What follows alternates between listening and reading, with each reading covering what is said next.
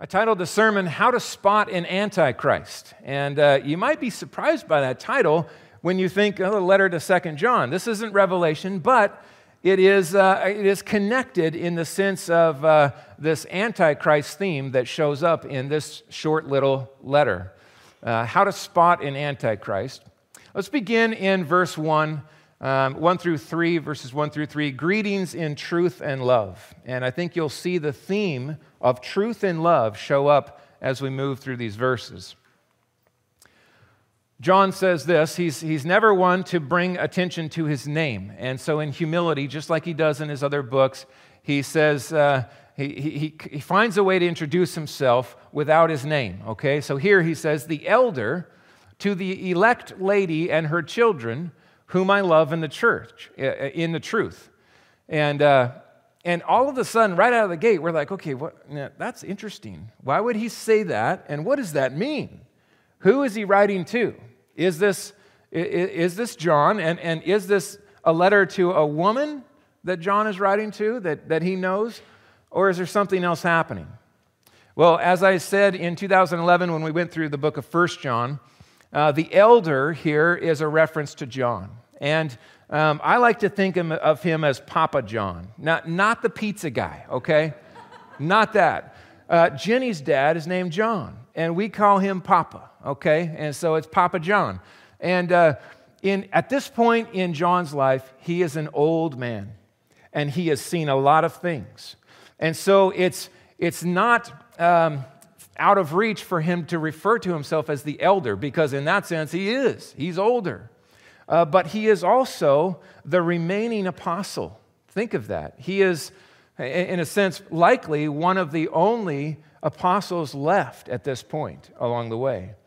And so he writes as the elder to a church, I believe, that would have known him. And why do I say that? Well, look at this. To the elect lady and her children, once again, the theme of election shows up in early verses of a book. Now, that should not surprise us. Uh, the, the doctrine of election is all through your Bible. What's amazing is how often it comes up in the very opening verses of Scripture. We'll see it next week when we jump into 1 Peter. Election is in view. Uh, when you go through a lot of Paul's letters, election is in view right out of the gate. He says to the elect lady and her children, whom I love in the church, or in the truth. Why do I keep saying that? I, it's, a, it's a church. That's what I. And not only I, but all who know the truth. That there's indicators here that this is not just a lady, that he's referring to a, a sister church.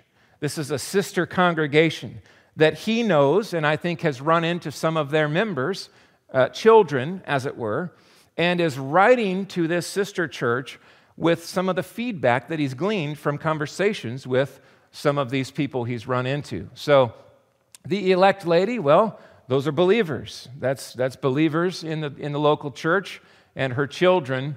And uh, the love that we share is a bond that we share among all of God's elect, all of those who are His. And uh, so he writes to her. The reason I believe this is also found in 13, verse 13. Skip down to the very bottom, and you'll see this The children of your elect sister greet you. Now, that's interesting as well. The elect sister, I believe, is John's home church, that he is, in a sense, sending greetings from this church to another sister church. And uh, so many throughout the, the, the, halls of history have seen this as a church. Um, would I burn at the stake for it?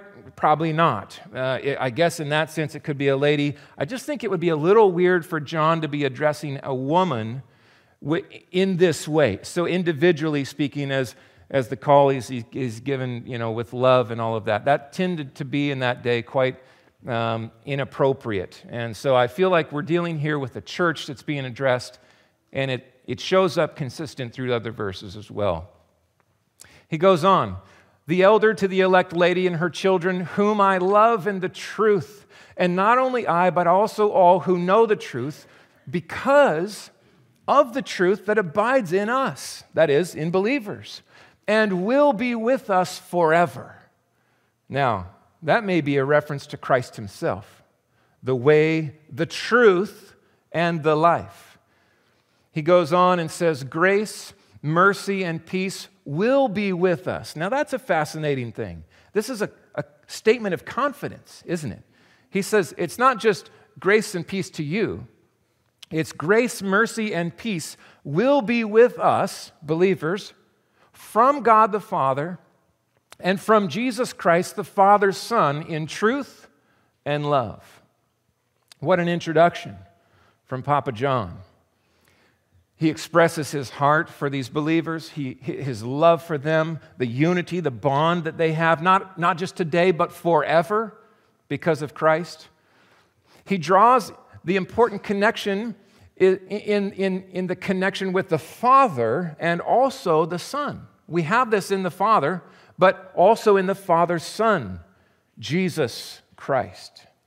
And you'll see why that's important in the verses ahead. And then he, he wraps it all up with this in truth and love. And that really is the theme of Second John truth and love. Truth and love. If you're wondering how much John wants to emphasize how central it is that truth be in view, let me just show you how many times he mentions it here in the opening of his letter. Look at that. Four mentions of truth in his greeting. You, you see an emphasis here? Truth, truth, truth, truth. He's wanting to emphasize this. It's at the very core of our gatherings. It's not just that we love one another, it's that we gather around something when we gather. We gather standing upon the truth of God's word. It is God's truth. So, truth and love will be the theme, and we're going to see this, this connection kind of build out in the verses ahead. So, verses four through six, I titled Love the Sheep. Love the Sheep. And this is where John begins to encourage the, the believers there to the emphasis of love. Listen to how he says it. I rejoice greatly to find some of your children, right? Again, a reference to this church, elect lady, your children or members of your church, believers, uh, walking in the truth, just as we were commanded by the Father. Think of this now. Um, he runs into these people who are walking in the truth. What does that mean? It means that they, they love the gospel. They're trusting in Jesus. Their lives have been changed and they're out and about. And all of a sudden they bump into John and they're like, oh, John, this is the guy who was with Jesus. Think how amazing that would have been all these years after Christ to run into a living apostle who was an eyewitness of the transfiguration of Christ, an eyewitness of the crucifixion of Christ, an eyewitness of the risen Savior one commissioned directly by Christ to go. Walking in the truth, walking in the truth. Now, it's interesting, this phrase, friends, this is a phrase to aim for for our lives as well. That we would be those who could be said they were walking in the truth. When we interact with other believers, we run, run into folks from other churches that love Christ and are committed to Christ, that they would rejoice and say, Oh, it's so good to see those believers from Good Shepherd walking in the truth. Not just knowing the truth, not just going to church, but living that truth day by day. And now I ask, John says, Dear lady, not as though I was writing a new commandment, but the one we have had from the beginning that we love one another okay? And so look at how this connection between truth and love comes into view. He says, It's such a joy to hear this. You're walking in the truth. And as I interacted with these folks from your church, there's an emphasis here that comes first love, love for one another. And he says, Listen, this isn't a new commandment. What's amazing is to consider how this commandment would have echoed through the churches. Where did this commandment come? John was there the night it was given. It was the night of the Last Supper in the upper room when Jesus himself gave the commandment. And John's own ears heard it. And he carried this forth. Listen in his gospel as he gives the words of Jesus, John 13, 34. A new commandment, Jesus says, I give to you, that you love one another just as I loved you, you also are to love one another. That is our call here today. Love one another. What is the bar? What is the aim point? Well, the way that Christ has loved us, what was that? He gave his life. He was all in. He spoke words of truth. He lived in love. He laid his life down. He died to express that love, to save us from our sins. That is the nature of our love. It's a sacrificial love, it's all in, it's nothing held back. By this, all men will know that you are my disciples, he goes on to say, by your love for one another. It's an evangelistic love, isn't it? it? The way we treat one another, the way we show kindness, the way we grant forgiveness, the way we love one another is a witness to the authenticity and the power of the gospel that has changed us. He's calling this church to love, love one another. Truth, yes, yes, truth, but truth with love, truth with love. What should define our walk in the truth? Love. Love. So remember this now. As we walk through life, we will be tempted at times to, to just bring the hammer down. It's the hammer of truth. This is the gavel. I'm going to pound it, I'm going to drop it, and it's going to go off like a bomb, and I don't care how it lands. That will be an inclination. You get offended, fine, you get offended. You just need to hear the truth. It's going to it's going to blow up your world and whatever, you know. No. That's not the kind of way we're to wield truth. We are to bring truth with love. We do that within the church, but it also overflows out into the way that we interact with those who don't know Christ. Truth and love, never separated, they go hand in hand. Sometimes people say, well, you know, I, I visited this church, it's, it's a truth church. They just, they just drop bomb, truth bombs all the time. Just, it's truth, truth, truth. Or then I, I, visited this church, and they're just a love church. It's just so, oh, it's so wonderful. Everyone is just so nice, and they have all these expressions of love, and you never get offended, and it's just easy to go here. Now, we have problems with both of these, don't we? If you have a love church that doesn't preach and teach and call forth the truth, you don't have love, do you? It's not love. That's one of the cruelest forms of hate. But if you have truth and you don't have love, oh, talk about brutality. Just, you know, hellfire and brimstone. Let it rip. Uh, who cares what happened? No. That is not the correct handling of truth. Jesus modeled this so well in his words. Oh, listen to the way he taught. There were times where he was so direct, so straightforward, words of truth. What was his goal, though? What was his target point? To love people, even in warning, even to shake them from their slumber. Love was the motivation. Love must shape, Good Shepherd Bible Church, love must shape how we speak what is true. It gives us the right posture, right? We don't walk up to someone with a truth shotgun. That's, that's not the posture. You, you don't just blow someone away with truth. The goal is that we bring the truth with love, to meet them, to love them with what is true. Rather, speaking the truth in love, Paul says, we are to grow up in every way into Him who is the head, into Christ from whom the whole body, joined and held together, every joint which is equipped, uh, which, uh, with which it is equipped, when each part is working properly, makes the body grow so that it builds itself up in love. Truth and love go hand in hand. I like this one as well. Look at this. The goal of our instruction is love. Just stop there. Just think. When I get up to preach, my aim point, what is my goal in the preaching of God's word? Love. Love. Now, sometimes that truth is hard to swallow, and sometimes it hits and it lands with a, with, with a, a blade, right? There's a time and a place for that, but that is to be done with the aim point of love. It's love that should flow from a pure heart and a good conscience, sincere faith. That's the way we love one another. So if you come and you bring a, a, rebuke or a correction or an encouragement to a brother or sister who is in sin or who, who may be in sin, the approach must be loving. I'm coming to love them, to point out an area of sin or whatever it may be, and work to get there before you go.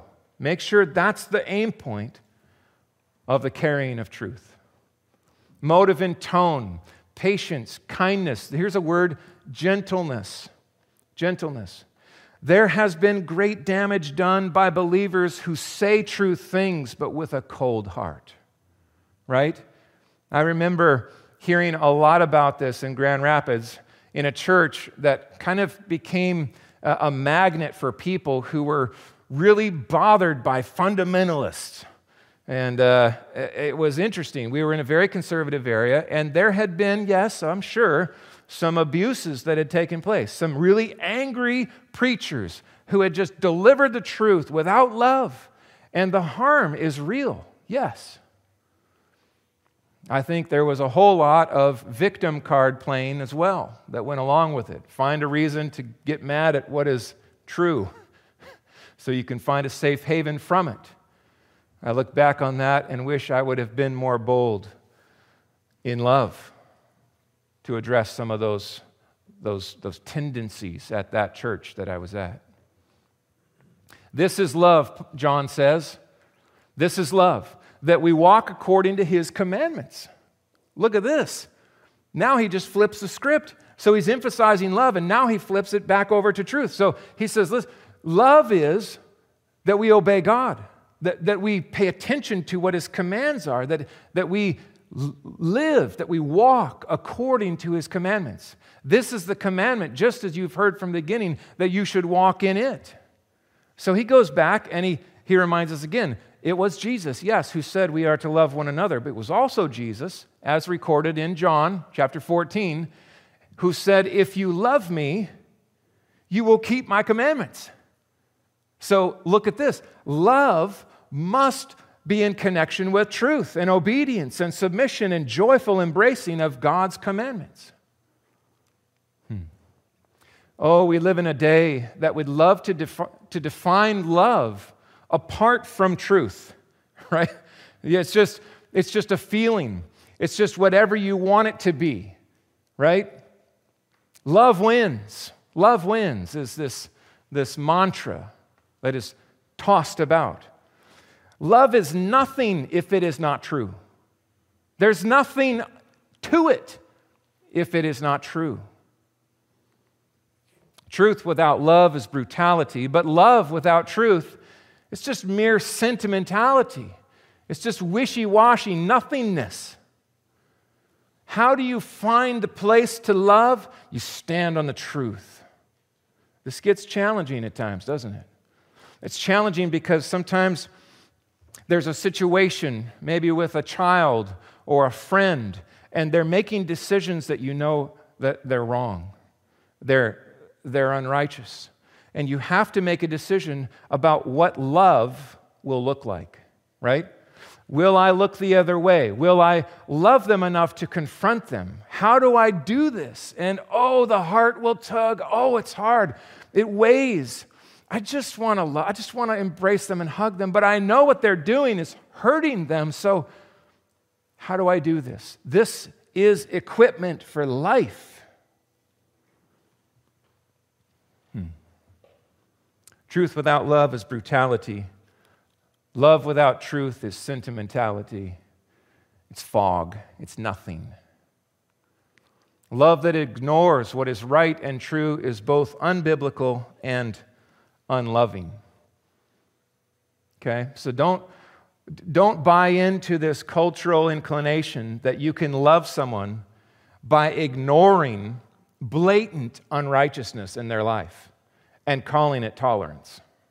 That's not love. That is hate. And that's that's passiveness. That's, that's this inclination, well, you know what? Everyone's just going to make their own decisions and live with their own consequences. They are. But we, my friends, are called to shine, shine light and truth. Truth with love, right? We live in a day where this is needed more than ever. Christians cannot be timid with love and truth. We need to speak up. There's two genders, right? Let me be clear two genders. It's not unloving to make that clear to people who are being led astray into the dark, into the fog, into confusion and total destruction. It's love and truth together. Together. How about this one? This came up this week. Uh, Gavin Newsom, who I think wants to be president because he's running these advertisements in like what, Mississippi or somewhere. Uh, yeah. Need an abortion. California is ready to help. Learn more at abortion.california.gov. And then look at the verse. Can you see that? Right here. Love your neighbor as yourself. There is no greater commandment than these, Mark 12, 31. Okay, this is what happens when you divorce truth and call it love. You see what he's saying? You can love your neighbor by killing her children.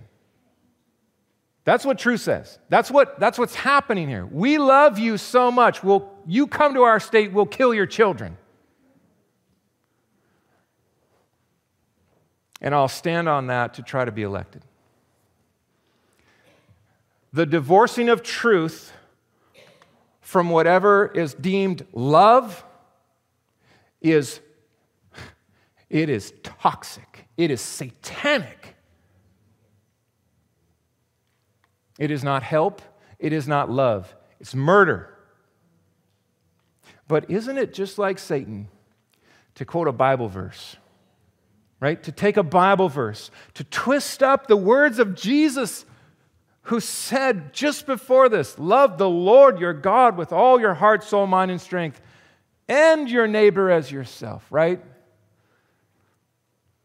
To leave out the first command and then redefine the second command and call killing love.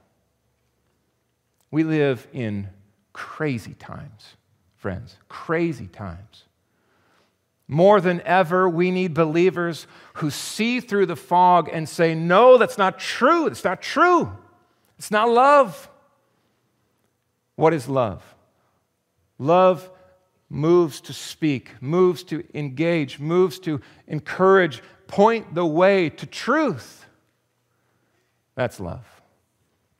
We are called to be loving truth tellers in an age of quote unquote tolerance. It is a cult.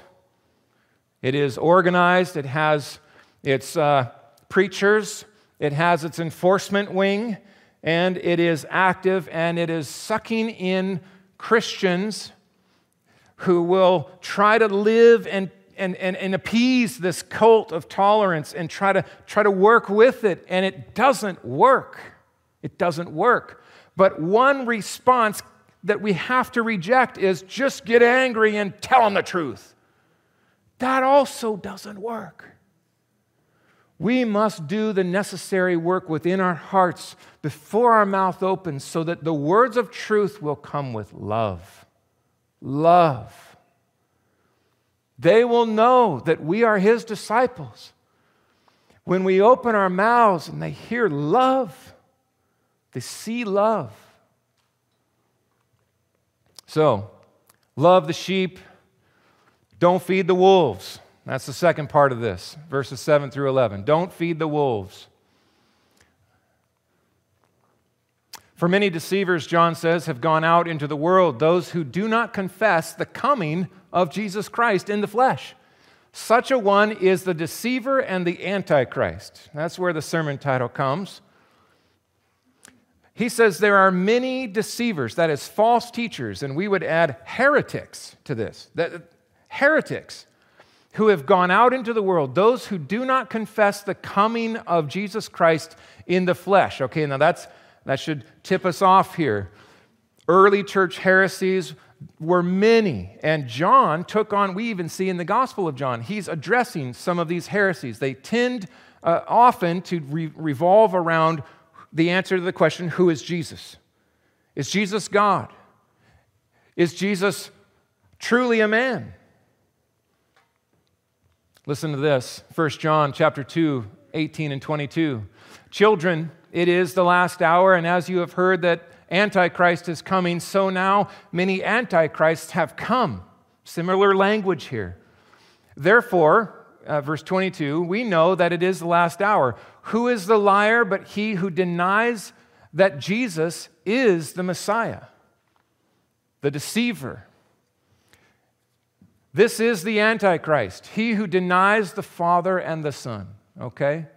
So, how do you spot a heretic? Easy answer right here. Look for how they deal with Jesus Christ. Do they deny that Jesus was truly God who came in the flesh, who came incarnate, God who became man? So you have truly God, truly man in Christ. To deny either one of those is to abandon the gospel in its entirety and damn yourself to hell forever. Let's be clear. It's not a choose your own adventure religion we have. We don't just say, well, I'll take a little bit of this and a little dabble of this, and I really like that parable. I'm holding that one. But this whole thing about Jesus being the exclusive Savior or the idea that He's God, eh, I think I'll leave that. Oh, I'm a Christian, though. See, no, it doesn't work. It doesn't work. Either Jesus was, was true in all that he said and he claimed, and he accomplished all that it says in the scriptures that he accomplished, or he didn't. There's, there's no middle ground. We don't take some and leave some. Often, the deity of Christ is denied. I think we see that a lot in our day. In this day, especially, there was a struggle to accept that God would send his son his eternally begotten Son, right, into this world to take upon himself flesh. Now, here's, here's why this was so hard for people to, to accept. There was a Gnostic dualism. Gnosticism was this kind of higher learning, secret knowledge, just, just silly. It's just silly, really. It's kind of like uh, the Masons with their secret handshake. How silly. It, like, it, so what is that? It's just goofy. It's like a club that you got to get in and it's all the secrecy stuff. If you're a Freemason, we need to talk, okay? We need to talk. There's, there's major problems there. In this day, Gnostic dualism, which was uh, uh, really even uh, taught by Plato himself, was that the spirit and everything ethereal up here is good, but the material world, the flesh, it's all corrupt, it's all evil. So you see the struggle? With the idea that God would take upon himself human flesh? Well, there's no way that he would do that. That would corrupt him. So, here comes the false teacher into town where this local church is. The elect lady and her children, they're gathering, they're worshiping this little church. And he comes into town and he says, Hey, I'm a Christian too. I'd like to, I'd like to share some things that are on my heart today. And he says, you know, starts into on this whole thing about how Jesus didn't actually come in the flesh. But he's still just a wonderful, inspiring God. Well, that's a problem. Watch yourselves so that you may not lose what we have worked for. That is, the expansion of these churches, the, the carrying of the gospel, but that you may win a full reward, faithful to the gospel. Don't give up any of the teaching of the Word of God in Christ. Everyone who goes on ahead does not abide in the teaching of Christ and does not have God. Think of this. That's a, that's a blaring statement. Everyone who goes on ahead and does not abide in the teaching of Christ does not have God. That is, they are not saved they don't reflect the, the truth of God, they are lost and condemned. Whoever abides, however, in the teaching has both the Father and the Son. It's a package deal. The Father and the Son. So, everyone who goes on ahead, I can't believe how amazing that language is. I was just struck by that. It shows that progressive Christianity is not new. just think of this this idea of progressing in our faith, progressiveness. Oh, it's so wonderful sounding. Who wants to be the person that's stuck back here when everyone else is progressing, right? Oh, the fundamentalist. Who wants to be that? When the option over here is, oh, we're just progressing, we're going on ahead. Do you see how enticing a little label like that can be? How, how it can just portray this instinctual response. Well, I don't want to be that. Hmm. I've had some interaction with this up close, and I just want to give you a list of things that I've observed and continue to observe. In fact, we were reading a book that someone uh, let us borrow recently. A family member of theirs was reading this, and they said, It doesn't ring right. I- I'm, I'm pretty sure this is bad stuff. Can you check it out? We didn't have to read too far to know. It's garbage.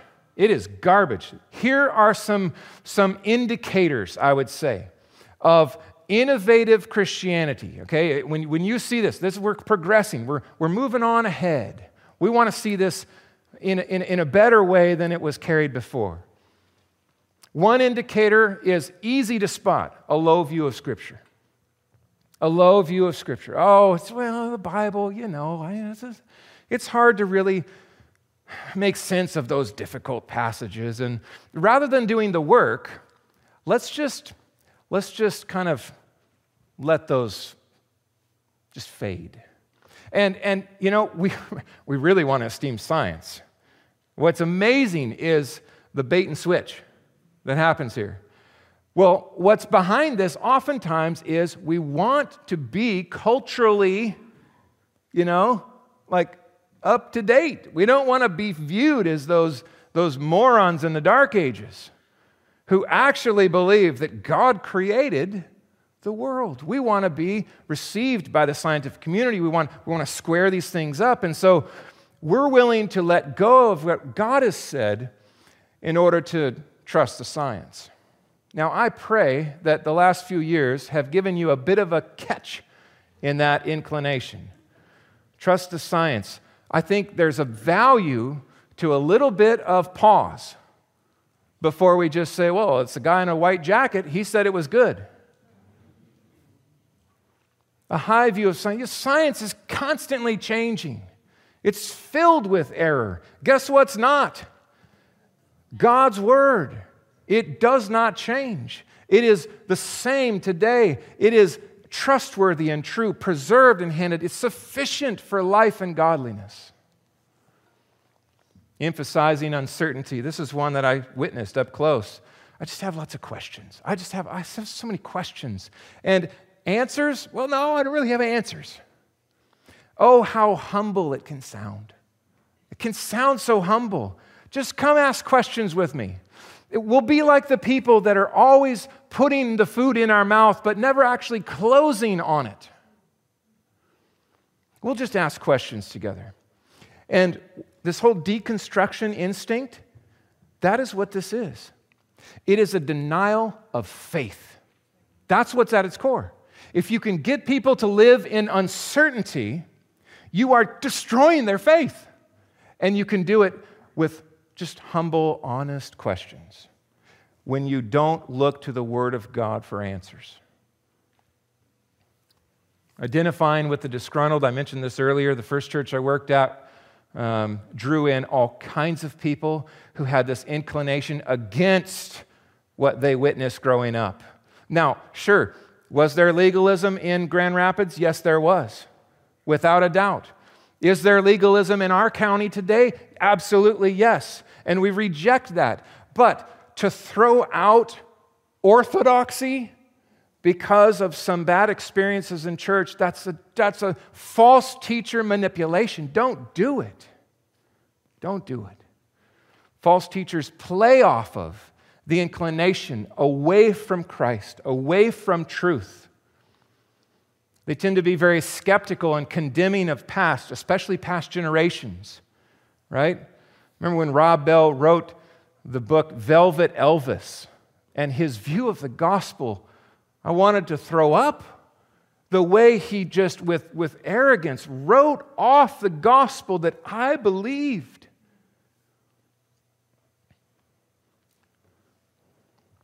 It is not humble to write off generations who have run the race before. It is not humble, let's be clear. That is one of the heights of arrogance. And we must guard against that. Be humble believers. Learn from those who've run the race before. Read some dead people. Read what they wrote. We need that in our day. More dead people's writing. There's a whole bunch of dead guys who wrote, and their books are on that shelf. It's good for us. Playing to felt needs and selfish ambitions. Oh, the gospel, prosperity gospel lives here, doesn't it? What happens? Well, it's inevitable. This is inevitable.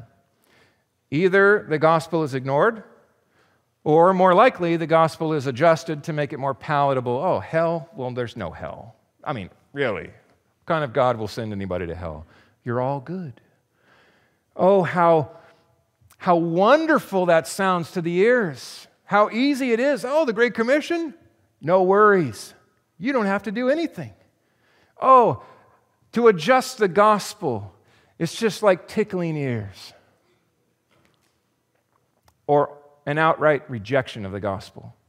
What you see in progressive denominations, progressive churches, is eventually they become so liberal, so progressed, as it were, that they have nothing to gather about. There's no reason to get together. And by the grace of God, their doors eventually close. I pray for that often when I drive by some of the churches in our town. Lord, close them down, please. In your time, in your way, you're the judge, you're in charge. But I pray that that church will be absolutely closed soon for the rejection of the gospel, for the promotion of blatant sin and calling it love. The poison of innovative Christianity. This is truth. We need to be on guard, be aware of this. Understand this that in the last days there will come times of difficulty, for people will be lovers of self, lovers of money, proud, arrogant, abusive, disobedient to their parents, ungrateful, unholy, heartless, unappeasable, slanderous, without self control, brutal, not loving good, treacherous, reckless, swollen with conceit, lovers of pleasure rather than lovers of God. Now there's a list, huh? Only Paul can write a list like that.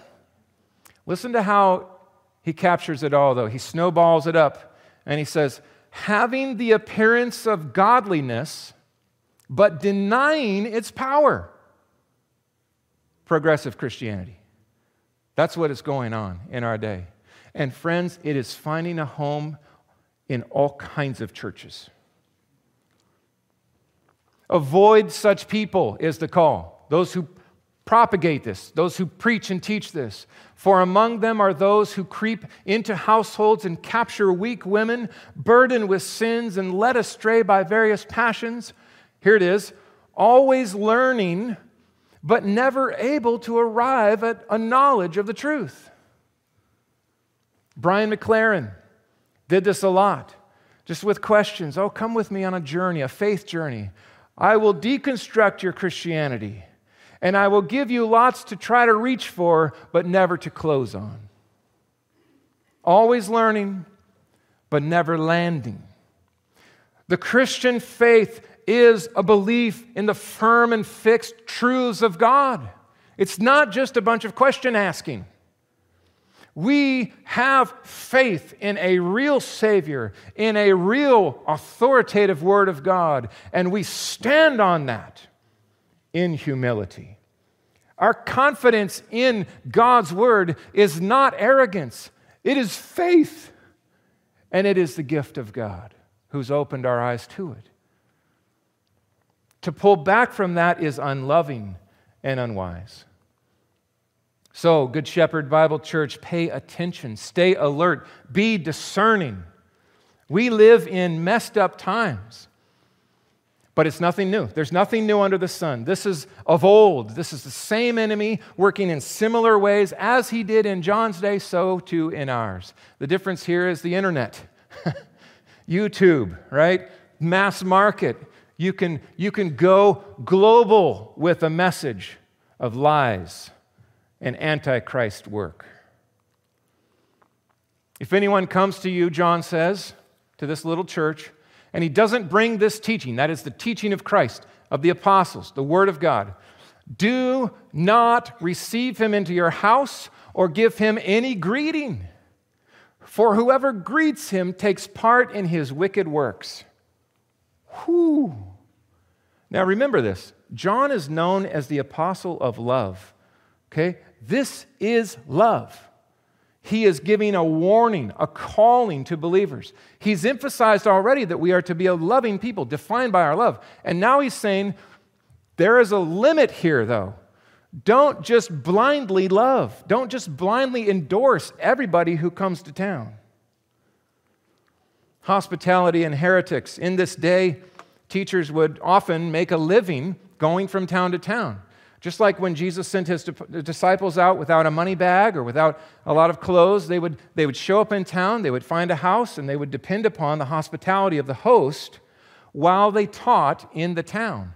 And oftentimes, before they would leave, a collection would be given for them to take to be able to have some food money as they traveled. And that's how money would be made in this day. Here comes false teacher. He walks into the town. What is to be the response once it's determined this man is denying that Jesus came in the flesh? Don't even open the door. Don't show any form of support for this man. He's a wolf. Don't feed the wolves. Love the sheep. Don't feed the wolves. Don't give them room. Don't give them a platform. Don't give them money. The blatant command here do not support false teachers. Uh, in our day, that's different, right? We don't, we don't, this, this place here behind this pulpit is very hard to get to. Not just anybody shows up here. We have to know this person. Who is, who, who is this man? What does he stand for? What does he believe? What will he preach? Right? We're very, very careful about who stands in this place. But what about the books you read? The, the movies you choose to watch. I think back on when they made The Shack into a movie, or 90 Minutes in Heaven and 23 Minutes in Hell, or um, the mishandling, the gross mishandling of the story of Ruth. Wasn't that the recent one? The story of Ruth that was in the theaters? Don't support those movies. Don't go to them. Don't give them your money. Music, all the industries that are compromised with false teaching. If a musician is proclaiming the false gospel, we should not be listening to their music. Don't click on it. Don't buy the CD. Don't sing it in church. Curriculum, conferences. What do you do when a lady who has been a faithful teacher all of a sudden starts going off the rails? And starts doing things and practicing things that are unbiblical, like Beth Moore. Okay, what do you do? Well, what we did, we took her curriculum out of the library. We do not support that ministry any, any longer. We're praying that the Lord will turn her and, and cause her to repent. Now, she's in a different category. Is she a heretic? I don't believe so. She's not preaching a false gospel, but she is actively breaking the commands of, of God that are very clear on her ministry. It's a disregard. And that's scary because where does that lead? At what point does she draw the line and say, well, I can break this one, this one, and this, but, but I won't? How do you know? We had a group of ladies that uh, the church organized a trip down to the Women of Faith conference years ago. We found out that there was a motivational speaker who was going to be there who was a prosperity guy. He was the keynote speaker at the Women of Faith Seattle conference. When the elders found out about that, we canceled the church event entirely. We pulled the rug. And, and that's hard. It, it was a hard adjustment for the ladies who were excited to go because it's fun. But what, are we, what do we know? We know that our support of a ministry of false teaching is our involvement in it. We become partakers in that, and we are not to do that. Don't go to the conference. YouTube clicks, TV programs, the list goes on. What about when the uh, Jehovah's Witnesses come to your door? Okay? Here's my practice we're on the porch. We're on the porch. In Ferndale, I think that was the last time they actually came to my door. Um, we talked for a long time about the king. They wanted to talk about the kingdom. I want to talk about the king. His name is Jesus. They weren't interested in that. Interesting. Um, I, I never bring them into my home. And here, here's just one simple reason why because I have neighbors. And they can go to my neighbors if they have been in my home and they can say to my neighbors, because what would prevent this, right? They're false teachers. They can say, Well, we had a wonderful conversation with your neighbor Jeremy. He let us in, in a chat. You, you know Jeremy. And, and then all of a sudden they're leveraging my credibility to advance their falsehood. Not going to work. Not in my home. So on the porch it stays, and uh, we focus on Christ, and after that, they tend to note my address and they don't often come back. Um, the same would be true of Mormon missionaries or whoever it is. Point to Jesus, I would not bring them into your home. Um, this is important for us. There is a way to love without compromising the commands of Christ and being wise to stand for what is true and right, but do not partake in the ministry of Satan and darkness. Final greetings here, verses 12 and 13. Just quickly, John wraps up his, his letter of truth and love. Though I have much to write to you, I'd rather not use paper and ink. What a good shepherd he is, a, a good uh, leader of a flock. Instead, I hope to come to you and talk with you face to face so that our joy may be complete. And then he brings greetings from his home church. The children of your elect sister greet you, and that's it. So, our response this morning Love does not rejoice at wrongdoing, but rejoices with the truth. Love rejoices with the truth. Do you see the connection? In 1 Corinthians 13, it's clear. This is to be our posture. This is to be our joy, is the inseparable connection of truth and love in our lives. That is the way we are to engage one another when we're together with the church, when we're interacting one on one throughout the week. It is the way we are to engage the world. Truth and love, always connected. Truth and love. Let's pray. Oh Lord, I pray that my words this morning were loving. I pray that you would land those words in your truth I pray that the truth of these words that we have covered would, would, would meet us with your love. What a kind God you are to give us these warnings, to equip us to be discerning. Thank you, Holy Spirit, even now for the way that you land these words, even these warnings in our hearts, that we would be discerning and careful, and that we would not be led astray by, by emissaries of Satan who would seek to, to, to undercut the gospel that is the hope of the nations. Find us faithful, O Lord, humbly bringing the love and truth of your message, your saving word, to the ends of the earth. Find us faithful, Father, in the generations to come. Lord, even raise up here the younger generations with the same commitment. Give them discernment in a day where, oh, the pressure is so intense Oh, how easy it is to write off the generations before. Make us humble to learn from those generations, faithful to stand true to your word, and bold, Lord, to proclaim your truth with hearts of love until you return, Lord, or call us home. We pray this in Jesus' name. Amen.